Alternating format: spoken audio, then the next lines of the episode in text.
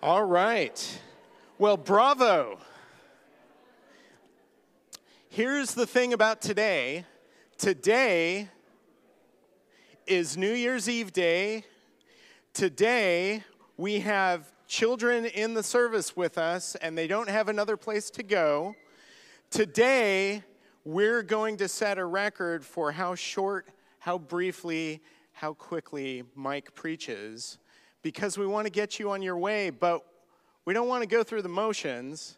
We actually want to talk about this Savior that we've been singing about. And so, ah, here we are, and we're going to, I don't know, spend 20 minutes today. I hope that's tops in, in this part of the service. And what we're going to do is count down from three to one. So just help me out here. How do you do that? Fantastic. I'm going to make it slightly more complicated for you in a bit, but first I want to ask you a question. The question is a simple one, though the answer may not. What do you know about God? Just think about that for a moment. What do you know about God? Got a thought? Hey, we're kind of intimate today. Yell something out. Awesome, all knowing. Bigger than the universe. He's everything. Okay, we've got some answers. So here's a follow up question How do you know anything at all about God? Think about that for a moment. Didn't have to think about that. You jumped right to it, Bernie. Okay. Now, there are, though, different ways to answer this question than Bernie just did. She said his book. Um, but I want to start us with a principle that God can be known, and we know who God is to some extent because God has shared himself with us. That was an active thing he had to do in order for us to pick up what he was putting down, to get a glimpse of him, to have any idea of who he is. So we know God because he shares himself. We wouldn't know him at all if he didn't share himself. We couldn't know him. He was too far away from us. He was too perfect, perhaps, but he shared himself in many ways. And what we know about him, the way we know more about him, the way we know what we learn, whether it's true or not, is by looking at his word. What we know about God comes from the Bible. And a quick note here in recognition of the all ages kind of situation we've got going on today, I'm using a different translation of the Bible than usual. It's the New International Reader's Version. It's originally intended for people whose native tongue is not English who wanted to, to read it in English, but I find it's pretty helpful. Don't do your Bible study in it, but if you just want to read a book of the Bible, I find it can be very helpful. Okay, now, how many gods are there? The quiz continues. Okay, an emphatic one. All right. How do we know that there's only one God? God reveals that himself when Israel is told, Hear, O Israel, the Lord your God is one. Okay, so there's more to the story than that, though. And we're going to count down from three because our God is one God in three persons living in love and unity. So we're going to go from three to one. So here's the thing I want you to do. And we'll start our countdown with three. And when I say three, you say persons. So let's try that. Three. Fantastic. If I were to throw in a random three somewhere, what would you say? Thank you. Okay, where do we see this three persons thing? Well, lots of places. Oddly enough, the Bible starts with a, an allusion to this, an introduction to the idea in Genesis 1 1 through 3. It says, In the beginning, God created the heavens and the earth. The earth didn't have any shape, and it was empty. Darkness was over the surface of the ocean. At that time, the ocean covered the earth. The Spirit of God was hovering over the waters. God said, Let there be light, and there was light. And this is the Bible's introduction to the story of how the earth was created. The Bible's story tells of it being created on purpose by God. And there are a number of different explanations that are available outside the context of the Bible for how the universe started. But one of the principal ideas is once upon a time there was nothing, and then something happened, and then there was something. Zero to something.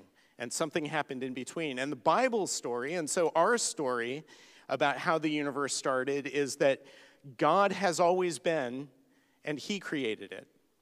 There's something in these first few verses that helps us understand why God is creating the world and everything in it, including you, including me. God created, it says, the Spirit of God hovered over the waters, it says, and God spoke. And here's what John told us in John chapter 1, verses 1 and 2. In the beginning, the Word was already there. The Word was with God, and the Word was God. He was with God in the beginning. So the Word is a person and is God and is with God. Okay, and if we go back to Genesis and we go, we've got God, we've got the Spirit over the waters, and God speaks things into existence. What do we use when we speak? Words. Our voice articulates words. Jesus is here with the Father from the beginning. So we've got God the Father, God the Son, and God the Holy Spirit, one God in three. That's right. Okay, they were all present. God didn't need to create anything because He's already got this relationship God the Father, God the Son, God the Holy Spirit. They're together. They love one another. They're in unity. They've got relationship forever. These three persons, thank you. are loving each other with unity of purpose, and they're reaching out to create and love us. So, this God, the actual God of the Bible, wasn't too far away from us, it turns out. He was not too perfect for us, it turns out. He made us to love us, even though he knew we were going to make it go wrong. So, what we know about God, who is three is that he's always been in this loving union. And God created humans with the capacity to have relationship not only with each other but with God. Genesis 1:26 says then God said, "Let us make man in our likeness." Notice God is talking about us. Okay? And in our likeness, there's something special about humankind that's different from the animals. Somehow we are capable of something that the others don't. So God made Adam and Eve. They knew what it sounded like when God walked in the garden. Okay, we, we find that out a little bit into Genesis that when they hear him, they hide. Because does anybody remember why they hid? Did Adam and Eve eat too much candy and therefore they had to hide from God? Okay, I see some shaking heads, but for benefit of the podcast, did they eat too much candy? Was that the problem? Thank you. Did they eat a snake? Did they eat from a tree that was off limits? Oh, they did. They ate it because they didn't trust God. They didn't love God.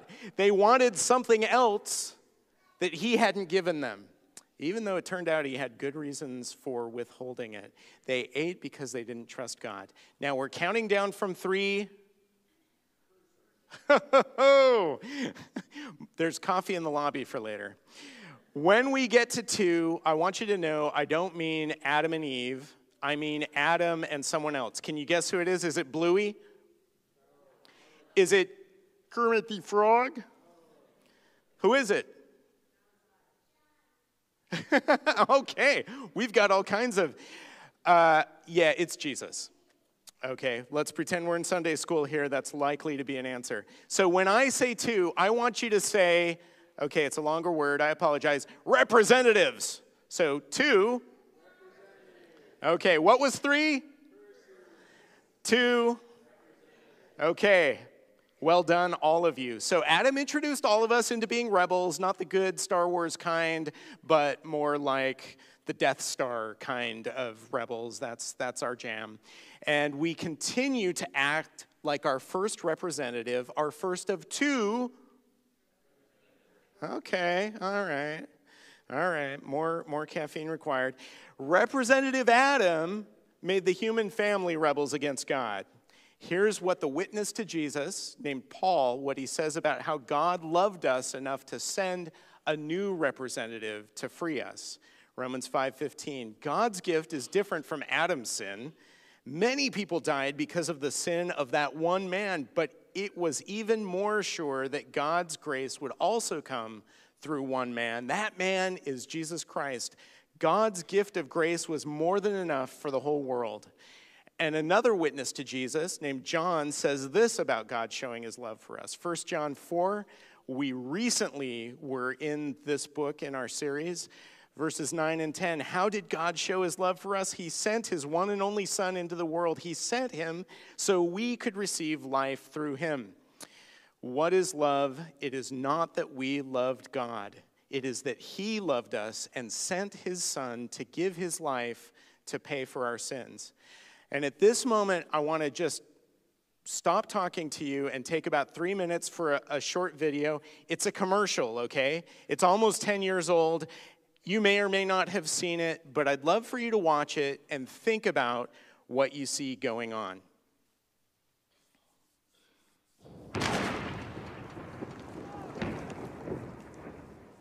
Jenkins, oh, Oakley. No.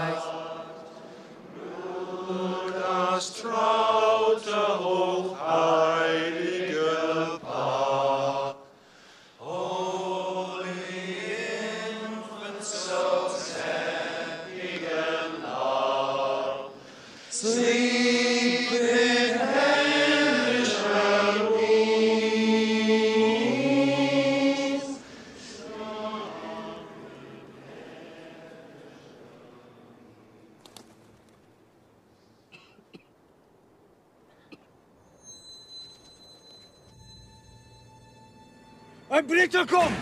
Ein Britter kommt! Jim? Jim, no, don't do it! Halt! Er ist nicht bewaffnet!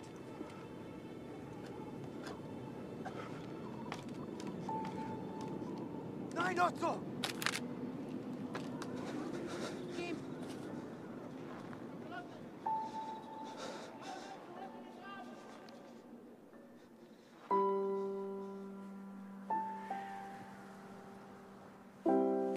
My name is Jim.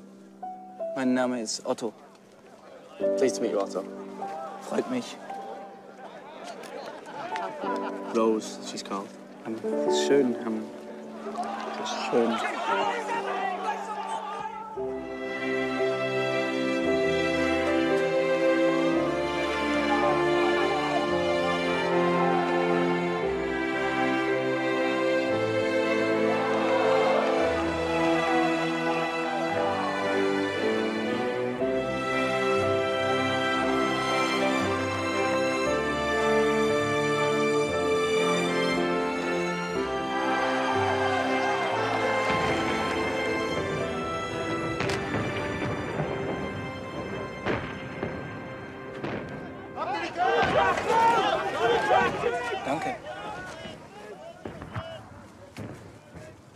Happy Christmas.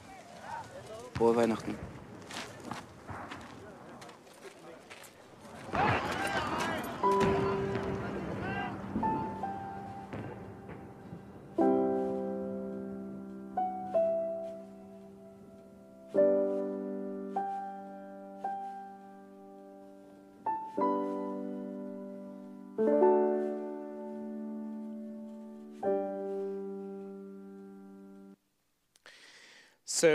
If uh, if we had Sainsbury's here, I might shop there. It's a UK supermarket chain made that commercial for I think 2014.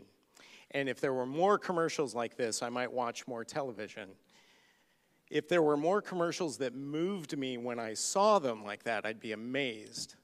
And here's the thing about that there's an this is a historical fact you can check it out on the web uh, the, an unofficial truce happened in world war ii in 1914 and they sang christmas carols together. They exchanged equipment and i don't know they they interacted with each other and you saw the guys with their hands up coming out of the trenches with fear and hope on their faces. And to me, there's something incredibly moving about that, how Christmas comes into our world and changes the possibilities of what is possible. So, this was a horrific war that everyone thought was going to be over instantly. And at that point in the war, it had already gone on, then basically everybody who had joined in expected it to. And all the terrible things that continue to plague humanity through things like war, they're an inheritance from Adam. We, it, it's stuck in our genes, it's stuck in this cursed world. But on this silent night, we see that glimpse of hope because this behavior doesn't make any sense if we're just in a dog eat dog world. And if all that matters is the biological determinative that I'm gonna win and I'm gonna survive, and so are my kids. Those men stepping out of the trenches with their hands up are portraying the kind of love that Jesus showed, putting himself in the hands, in the power of people who are literally their sworn enemies. And the men stepping out of the safety of the trenches with their hands up, I admire that. I admire that. I want to live like that. Here's what Paul says in his first letter to the church in Corinth, which was a pretty wacky, dysfunctional church. All kinds of shenanigans go on. Paul said, Look, like Adam, we were made for earth, but like Jesus, we can be made for heaven. And you don't walk out of the trenches with guns pointed at you if you just feel like you're made for earth, because you're going to cut that life short. And when my father died almost a year ago, I was really grateful that he depended on Jesus, not just to pay for his sin, but to love him and accompany him forever. And when Miss Rosemary passed away this past year, I felt the same way. There was a certain hope in how they lived that made them hopeful for what came next. And I get love in Father God, one of the three, Thank you, three persons. I get love like I never got from my father, even though he was a loving dad. I get to experience the love of a brother, Jesus the Son, who's already said no to all the things that I need to say no to, but I'm not terribly good at saying no. Things like wanting my own way that I should say no to, not caring about others like I should. And yet I get to experience the love of God through the Spirit in guiding me to do the yes things that I ought to do that I don't want to do. Things I wouldn't say yes to without God's love. Things like loving people I find difficult to love, being patient with people who are really, really self centered. I mean, unlike me, obviously. Um, people who can't keep their hands to themselves, people who are always nitpicking other people. And certainly, I never do anything like that use my words to hurt people. That's never happened to any of you in this room, I'm sure. Our loving God is three persons in unity and relationship, and there are two. Okay, representatives. I heard, I heard two different words being spoken there.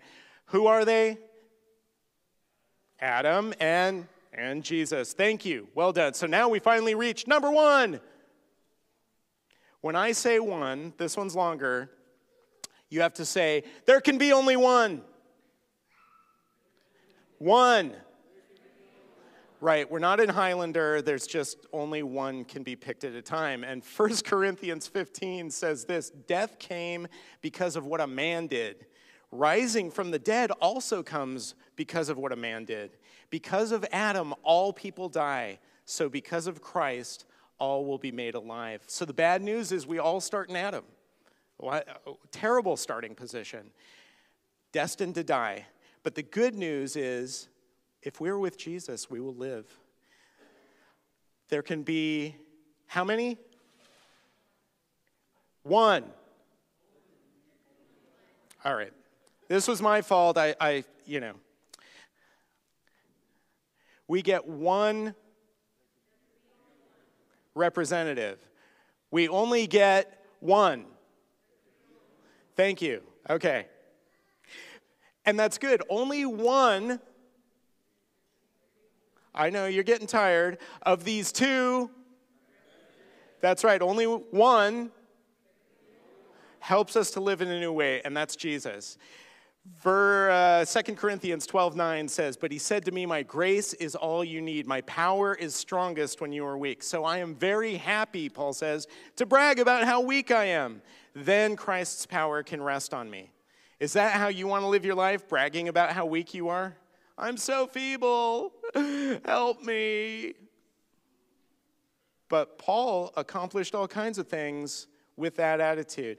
And I said before that the men who stepped out of the trenches to create the truth were showing a kind of selfless love that echoes what Jesus showed. Our loving God doesn't sit far away, taking notes, you know, on how well we try to act like Jesus. He doesn't have elf on the shelf spying on us, okay? He's not watching our ring video feeds. He instead gives us. He gives us grace for the situations we face every day.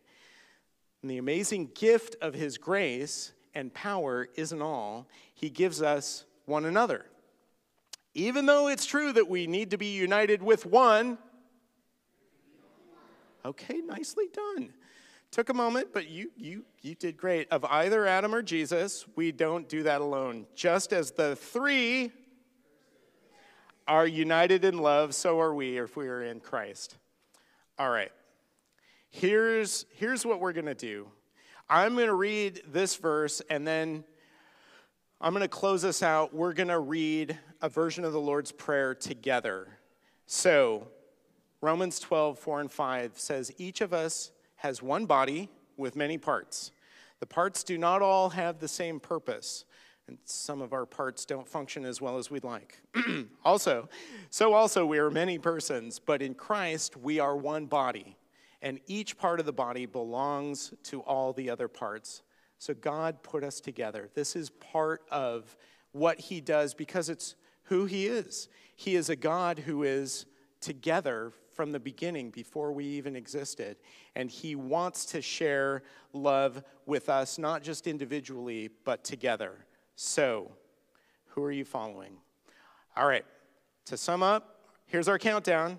Our loving God is three in unity and relationship, and there are two. Who are they? Adam and Jesus, very good. Which one will we follow? Because there's only one. All right. That commercial, I really like that commercial. And there's longer movies that, you know, have more detail and stuff. The generals didn't like that, as you might imagine. Um, dudes making friends with the enemies, right? Uh, our general, that's what he did, and that's what he wants. So we are here for one another, and we are also here for the people who are outside this building, maybe not sitting there right now, but in your neighborhood, in your workplace, at your playgroup, in your book club. Um, some of that selflessness that Jesus showed could go a long way in somebody experiencing what Jesus is really like. So, with that, let me pray for us, and we will go celebrate the end of the year. God, I thank you for 2023 and all the good and bad and easy and difficult that it brought. And I ask for your blessing on those who are here and those who are listening. I ask that you would equip us uh, by your plan, Father God, through the power that uh, your Holy Spirit can give us uh, because of Jesus' work to love one another and to love those who don't know you yet. And I ask that 2024 would be a year in which we celebrate what you've done in a way that gets other people excited for how excited we are. I ask that in Jesus' name. Amen.